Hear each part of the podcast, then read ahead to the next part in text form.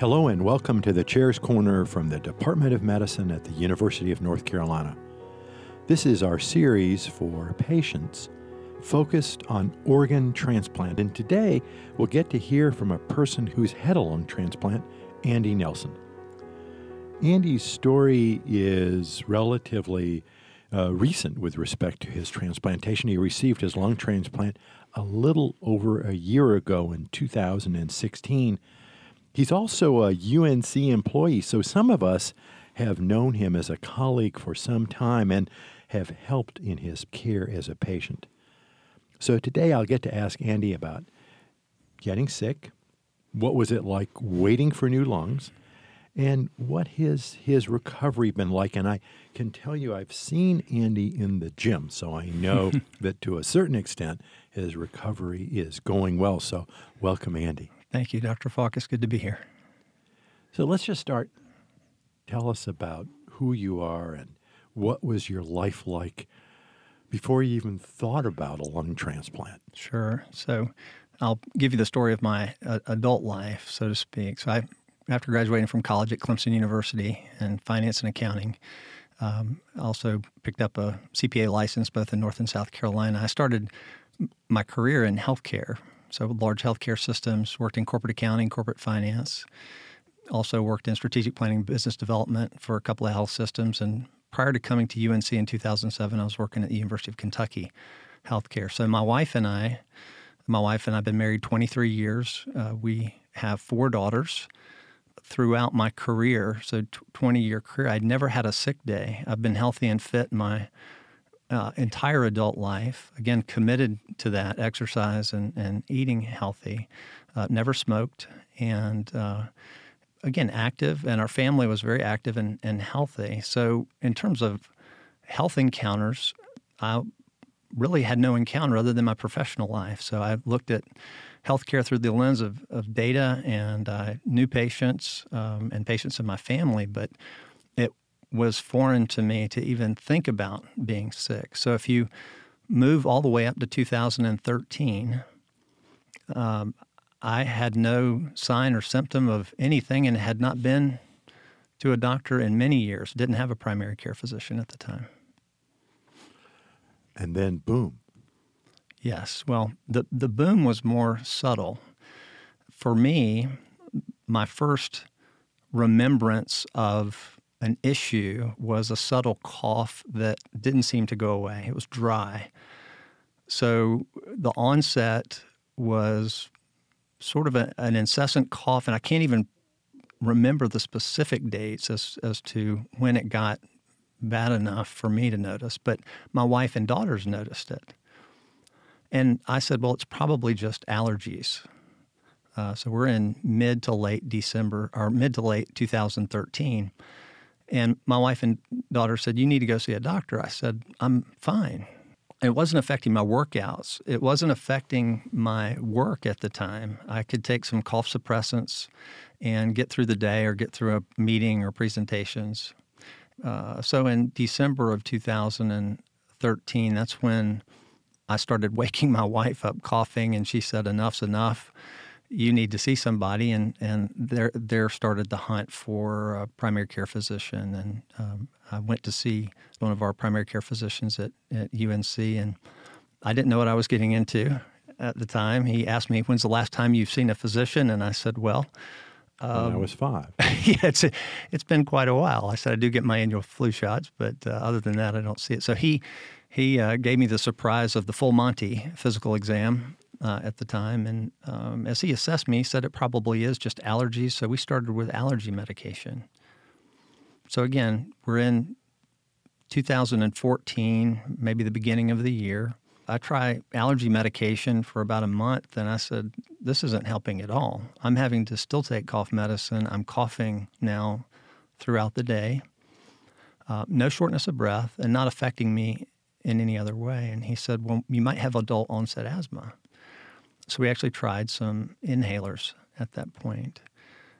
That didn't help relieve anything either. And he began to get suspect. And this is where I'm, I really value the role of the primary care physician and really doing his due diligence. He went ahead and did an in office spirometry test, so a breathing test, to see how my lung function was. And by this point, I could tell I might have lost a little bit in the gym, but I attribute it to my geriatric phase of life or what I felt like I was moving into, sort of a an older phase, and maybe I'm just going through some issues. Well, how old are you? I'm 47 years so old. So geriatric, yeah, not the quite. tender age of, uh, yes. Of, uh, 44, 45. Doesn't like make think, a lot of sense. I thought I was aging in dog years at, uh-huh. at that at that point, but uh, and plus having new kids at home, maybe that was uh, a part of the reason, lack of sleep and so forth. But he does a spirometry test and and he says, Andy, it looks like you've lost some lung function, and maybe down to 90%, 80%. And he said, I'm going to send you in for a chest x ray.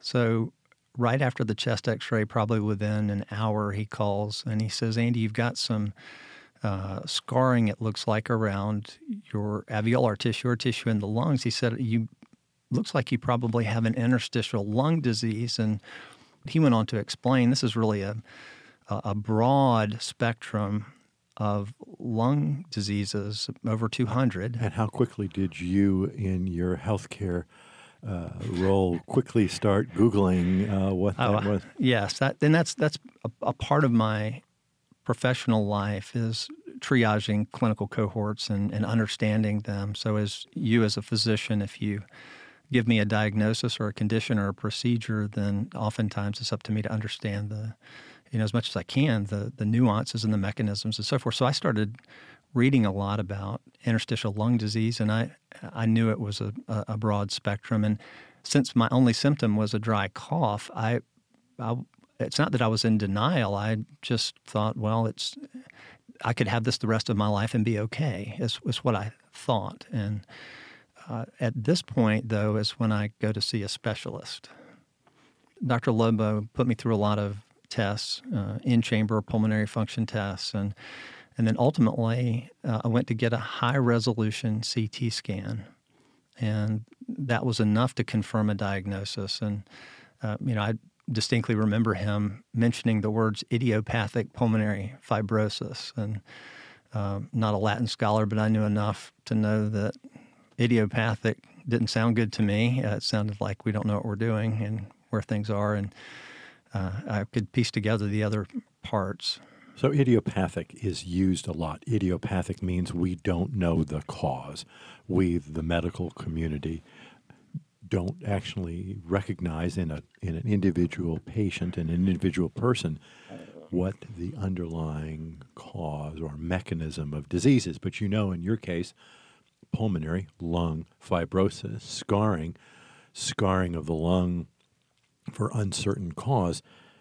What happens when you, as a patient, are given that word idiopathic?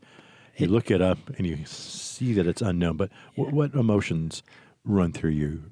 Yeah, this is this is this is uh, a very interesting part of the story because for so long I'd been in a uh, outside the snow globe of patient care. I had not been a patient, and so I remember when he mentioned that, and, and it, unlike the diagnosis of an interstitial lung disease, this was a more serious conversation where he said that, Andy, this disease is progressive, it's terminal, and there's no cause and no cure. And I asked him what you know what what kind of timelines are we talking about and the average post diagnosis survival rate for a person that's diagnosed with idiopathic pulmonary fibrosis is three to five years. Uh, Dr. Lobo qualified that by saying the majority of people are diagnosed older than me and often caught later in the diagnosis. And since I didn't have any comorbid conditions or other health issues, that I could have this disease for a long time and even though there's not a treatment, potentially there could be one. So I had I had some some mixed emotions. There's probably some denial that was baked into that. I, I was trying to be as as uh, practical as I could, but even at this time, you have to think the only symptom I have is a dry cough. cough. Yeah, and you can have all the CT scans in the world, but at the end of the day, if you're feeling okay and you can go about your activities of daily living, except for a cough and maybe being a little short of breath in the gym, It's hard to come to grips with those words. Uh, I'm in trouble when I feel so well. That's right. Yeah. That's right. So, um, the one of the emotional, um, I guess, obstacles or issues that arose was as I drove home to talk to my wife and my daughters, who at the time were 15, 12, 4, and 2. So here's my wife, and I'm having to pre qualify my statement by, by saying that I'm going to tell you about a diagnosis, but you know, I, it's it's I'm, i may not fit the standard category. I've just got a dry cough. I could have this for a long time, and I knew my wife would do the same thing. She would Google it immediately. So I tried to be um, uh, measured in my words to her, and so I remember telling her, and there was, you know, the visceral shock and, and again, all, and I could tell where her mind was going down these paths of so, w- what exactly can we do, and what can be done, and what do you mean there's no cause for this? And but you only have a cough, and and wrestling, going through these stages of of emotion. And my daughters, the older two, old enough to understand that uh, the runway may not be long for their dad, and so we went through a a long process, and we have a strong family. I mean, this is one of those key components of support when people talk about healing in a patient experience. You you can you can't understate the network of support that a patient may or may not have at home. And I was very fortunate. And so all of this, even at the time where we were going through the sort of the trauma of the diagnosis, it drew us closer much closer as a, as a family. But again, we're, we're, in, we're, we're in May of 2014, and I've just been diagnosed and I just have a cough. So, what advice would you give then to somebody uh, who's listening who is perhaps feeling a little bit worse than what you were, maybe is short of breath now, uh, doesn't know if things are going to get better, always hoping things are going to get better, but you know that they probably won't. What do you tell them uh, with respect to how to control or deal or get through those those emotions of all the uncertainty that you've described? Sure. So I, I think you know with all of our lives, uh, we have components. We have a, a spiritual and emotional, relational component, a physical component, and so when I think about how we and I coped during this season, uh, perspective was critical. Bathing in sort of this reality, we were I was aware of my mortality, certainly, uh, and and we all are to some degree. You know, we all can say tomorrow may be our last, but but to be again viscerally aware of that, and to have meaning and purpose and hope in every moment. I didn't see pain or suffering or a, a, lot of the things that, that were around me, even being in healthcare, as meaningless. I see them as meaningful in my experience and what I would tell people as I've gone through the process of being either I'm you know I'm on eight liters of oxygen per day, 24 hours a day. I was either going to suffocate or go into cardiac arrest, and there were many days where I would lay on the floor, I could not catch my breath. So once the disease progressed. So, for those people who are listening, I progressed very rapidly. I've gone through some serious events through that process. Yes, it is painful, but there is hope in every moment. And the, the hope, again, is that life is meaning and purposeful even in those painful moments. People that are going through this disease, um, you're, you're not alone. It's good to get uh, sounding boards out there, people who have walked the path to some degree. Everybody's story is very different. And what I found, whether it's IPF or those who have had lung transplant for cystic fibrosis, et cetera, all of us are very different and we're in different uh, stages of life and we're processing things differently. But ubiquitously, I would say there's a, a transcendent component that says that life has meaning and purpose, and that gives us the ability to look and appreciate this next breath and this breath that we have. Not to focus on the why me, but what, what can I do with right now? And the disease itself for me, and I'm, I'm hoping I can encourage people, help me to deeply appreciate the moment. Uh, I, I had heard many people talk and, and read a lot about being present and mindful, or what does that mean to be present and mindful? And and then a, a, quote that nothing educates us quite so well as a shock. Well, for me, the shock of the disease and being in the moment as a patient, you really get a sense of appreciating that, and you you can easily spiral into a self pity if you're not careful. And, and why is this happening to me? And my expectations were not high. I, I am a human. I, I realize I live in a you know in this mortal frame, so to speak, and yet my hope was very high in every moment. And whether I got one more breath or one more year or one more decade with my family, I was I was just I was going to hope, prayerfully hope for the best, and then uh, seek to invest those moments well. And it's not it's not an easy road, but again, I think adversity teaches us a lot. So this was a, a teacher for me. It will be a teacher for those who walk through it who can maintain that perspective. So you have this uh, long and remarkable expertise, truly wonderful expertise, and in understanding finances. And there are two financial components to what you've just been through. One is the financial component of, oh my goodness, I'm the financial breadwinner. Mm-hmm. And then, oh my goodness, uh, I'm thinking about a lung transplant. How am I going to actually pull this off? How am I going to pay for it? So let's right. do with the first one of these. Okay. How did you deal with the whole process of trying to work then as your shortness of breath as you point out, lying mm-hmm. on the ground trying to just on eight liters of oxygen, not being able to work. What recommendations would you give for somebody listening as to how to wend their way through the the uh, understanding of some financial security for your family when whether you mm-hmm. were planning for it or not, in a relatively short amount of time, you mm-hmm. couldn't uh, do the employment that you had. Mm-hmm.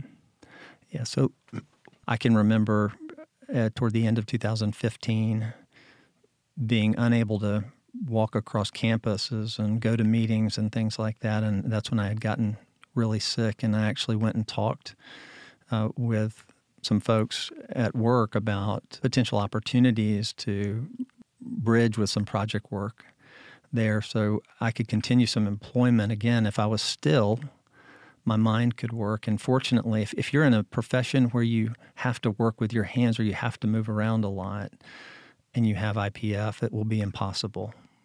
And one just has to be able to say to oneself, no matter how hard I push, this is not a mind issue, this is a body issue, and there's no way, if as part of my employment physical activity is required, it's not possible. It is not. You you will you will be in a right place to file for disability at that point. You will need to look at your options and if you've had disability insurance in the past, you'll want to talk to your to your insurance about that. But and if you don't have that insurance, this is when the Social Security disability actually right. has a has a very right role. Yes, this is this is the right role for disability benefits and the provision of those. I think just stewardship of health care would, would say that, and to give people and enlighten people into IPF on a practical daily basis. If I stood up with eight liters of oxygen or more, if I would just stand up and walk slowly across the room, I would desaturate, meaning I wasn't getting oxygen to my body and my heart rate would sometimes spike up to 140 or 150 and I would have to lay down. I couldn't catch my breath. It's a restrictive disease. So I took showers sitting down and I just I couldn't I couldn't breathe and it got so bad that I had cardiac issues from February of 2016 to June in that stint where I deteriorated very rapidly. It was a, a long journey to be sick enough to be on the transplant list and not too sick to not be on there. And this is probably something that, even for me, even though I had worked with some of the folks here in solid organ transplant and, and knew some of these issues, it was hard to, to understand the process as a patient until I was one. You know, I was very fortunate that I could work right up until transplant because for me, the work that I do, I was still able to do the the cerebral work or the mental work, and as long as I had a laptop and I could sit still on the oxygen, I could work, and that provided some sustenance there. But when you're talking about the economics of a transplant, even with insurance, all of the costs that went into my pre care just with IPF. Even if you have insurance, it's a lot of out of pocket expense. And you'll want to work with your insurance case manager potentially if they have one. Once I got sick enough to be put on the transplant list, this is where I was very fortunate here at the UNC um, and most transplant centers, you have a transplant financial coordinator. And they were able to unpack a lot of information and resources. And of course, you can get them from associations. You can get them from, you know, if it's kidney, you can get them from the Kidney Foundation, the Lung Association, or UNOS, which is the United Network of Organ uh, Sharing. So the information's there, but in terms of managing the fi- finances, it's really contextualized by the insurance. Are you a Medicare patient? And if so, you'll almost have to work through the Social Security office to know what coverage you do or don't have if you have traditional Medicare. If you have one of the other plans, you'll have to work through those insurance companies to know what the coverage is. And they get very specific. And this, is, this almost takes another full time job, by the way, to manage the finances. And if I had my wife here, she would, she's an accountant, she would, she would say the same thing. It, it, it takes a lot of hours and effort just to manage the financial piece, even from an insurance side. There are options for fundraising that, that you can have. And there are some foundations out there that can help provide financial assistance too. Uh, but but you're going to want to put all that time and effort into understanding, based on your insurance, what those options are.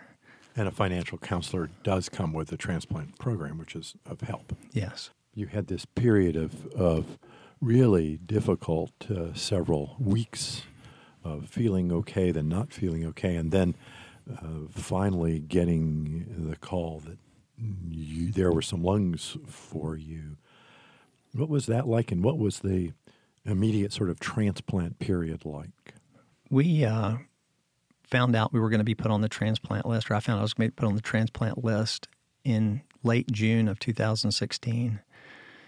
And what we had heard, and in the even the support groups that we had here at at UNC, was that you could have a number of what are called dry runs, meaning if you did get a call to come in for a lung transplant, that it may not be a match, and so you may have to go home and wait, and they'll they'll do a workup. So I can remember getting the phone call on Saturday, July the second of 2016, with my family, probably around five or six o'clock at night, and they said we have some lungs. And this was only eight days after being on the wait list, so I was not expecting a phone call that soon. I thought it would be several months, but they said you need to come down. And at this point, if I bring you to that specific moment where my wife, my four daughters, and I are having a conversation, and I know that if this is indeed a match, and I do go into surgery, it's a major surgery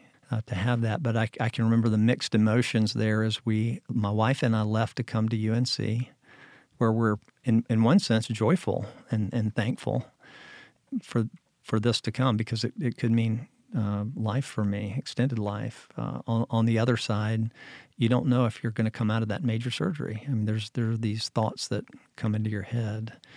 So I remember coming in and getting worked up uh, in the in the OR and as a, again as a patient and you you know in your head what is about to happen you know the the surgery and that they're going to go in and open up your chest and take out lungs and put new lungs in and you know it's a major surgery and and it's the the prayerful hope that I'll, I'll come out of this and, and and wake up on the other side and and very fortunate and blessed and thankful that I did, and some wonderful surgeons here at UNC uh, providing that care. And it takes an orchestra in transplant to care for a patient. So you you have a whole body of care providers doing this. And when I woke up in my first memorable moments after my transplant, I can say that the, that first breath was remarkable. I did not realize how sick I was until I took a breath with those new lungs, and it was very different to be able to inhale that much slowly. I'd been so restricted for so long, and I really didn't realize it. After transplantation, uh, uh, tell us a little bit about the recovery. You've you've had some setbacks uh, along the way here, uh, but uh, you're doing well now. Walk us through that that period of time. Sure. So after transplant, I, and I remember being coached well that once you're out of surgery, you need to start moving as much as you can. And even with all the tubes, I had four chest tubes, I had catheters, IVs, and I looked like a, a, a, a cell tower full of IV fluids and so forth coming into me when I was walking down the hall. But probably on day two or so post op, I was walking and if you go to UNC, there's a long hallway on the fourth floor. And uh, I used to be an avid golfer a long time ago, and I could walk off a yard, and it's 150 yards end to end. So I would measure my my steps there, and I started walking around the unit, and then I'd walk the walk the, the hallway, and then I got where I was doing a mile at a time. And then by the time I left, 12 days after being uh, after having surgery, I was walking about four miles a day in the hospital uh, with a walker.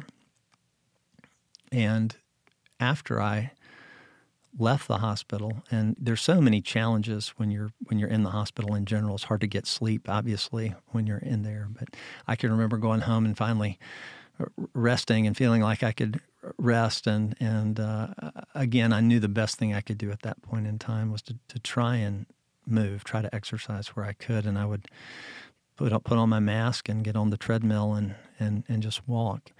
I'd say for the first three months, I I was doing extremely well after transplant, and then in October of 2016, I had a low grade fever. It was a Sunday morning, and well, it turns out I had a pulmonary embolism, which is a blood clot in the lungs. I had acute rejection of my lung transplant and a possible fungal infection at the time, and and again, the orchestra played again. So I had all the clinicians in and out of my room and physicians treating me, and, and I was in the hospital for a week then and uh, recovered from that. I was back in the hospital in February f- for another infection. And infection is one of the leading causes of, of death after, uh, and, and, reje- or, and even of chronic rejection after uh, surgery. So after February, and since February, I've, I've actually been on a wonderful trajectory. And I remember distinctly, Dr. Falk, about six months ago, being at the UNC Wellness Center.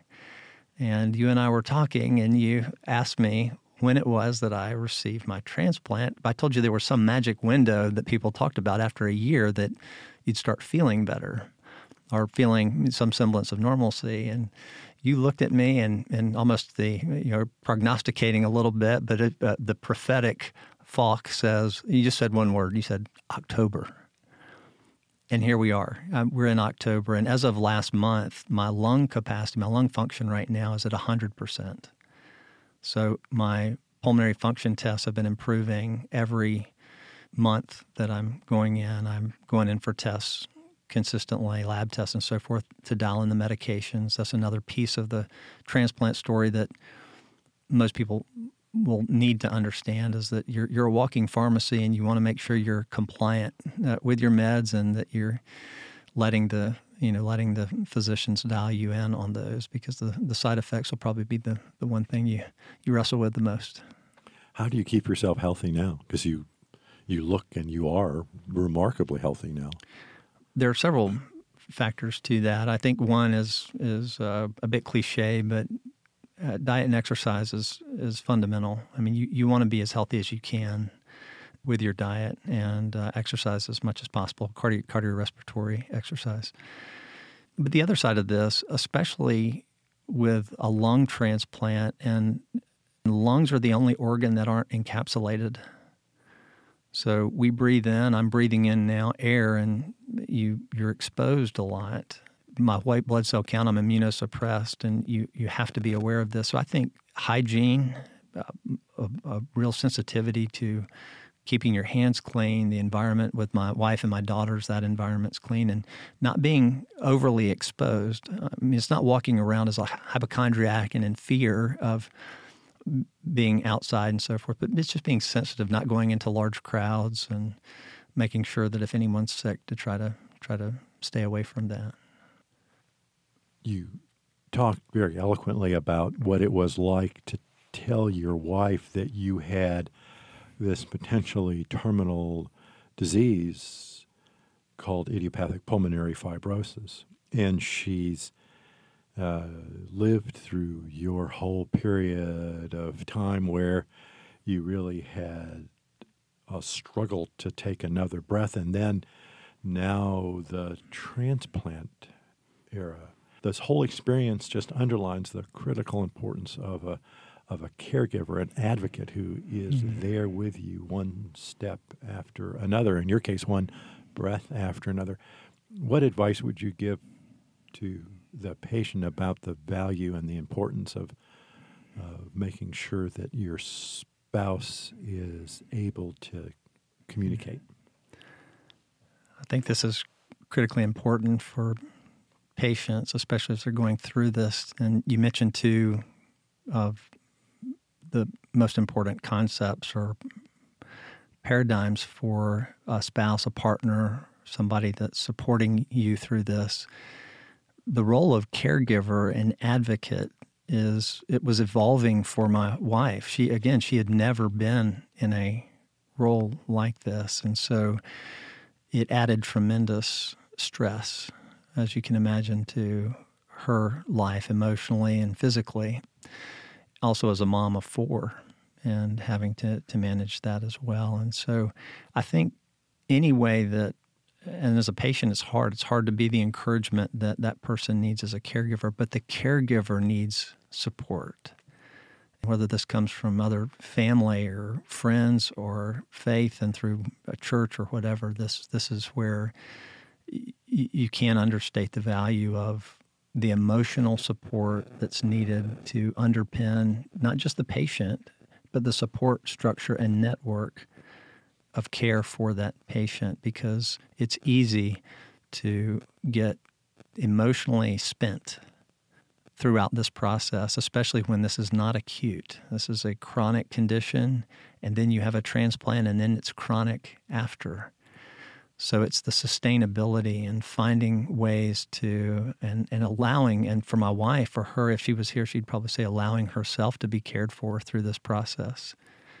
It's easy to get isolated in this, and we were very fortunate and blessed to to have the family and the friends that we had, and I could spend hours talking about all of the ways that uh, our family, friends, people at work, those we knew, those at our church, just really rallied around us during this time, and and it's it's a tremendous part of the care and healing and quality of life for the patient and for their family.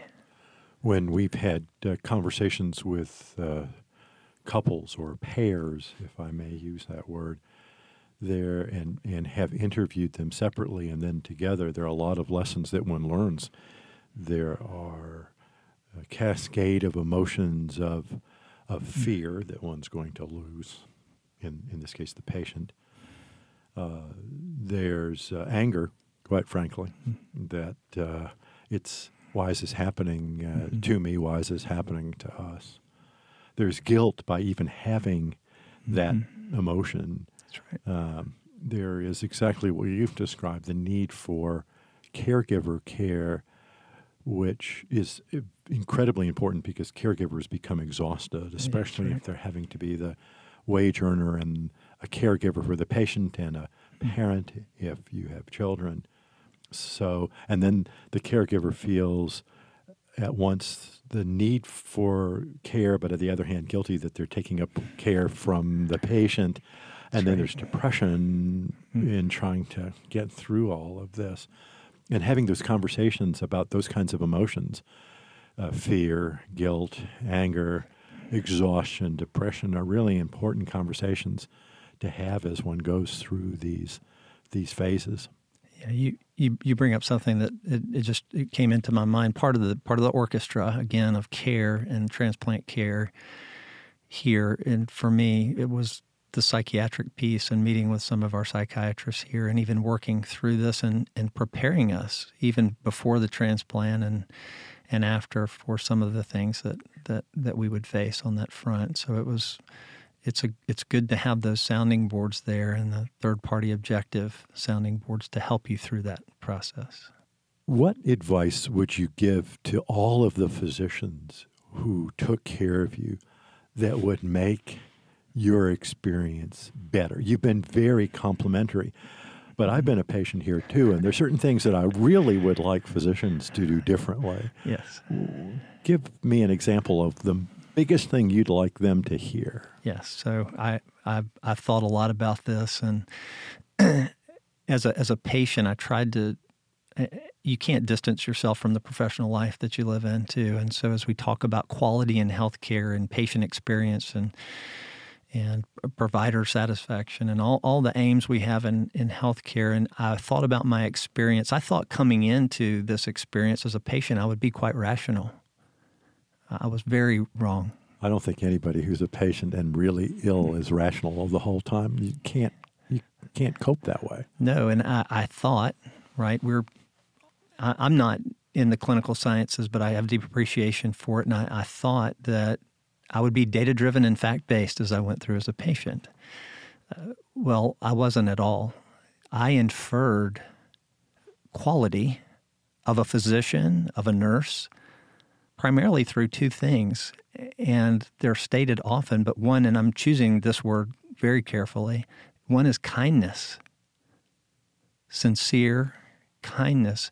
If you, as a physician, or a group of physicians, as we have sometimes many physicians in the room, if, if kindness is present, then there's, for me, you're a great physician. I don't know what your qualifications are, but it communicated a lot to me and to my wife when we were there. And the other one is, and again, we, we say compassion. If physicians can allow themselves to pause and walk down the hypothetical and just feel compassionately feel and empathetically feel what that patient's going through and and and extend kindness you're going to find that even people who uh, think i think i'm data driven in fact based it wasn't that i i competence was implicit to me but I, I would watch nurses come into the room and doctors and sometimes and it's difficult they might bring the stress of the day in the room with them and they wore it.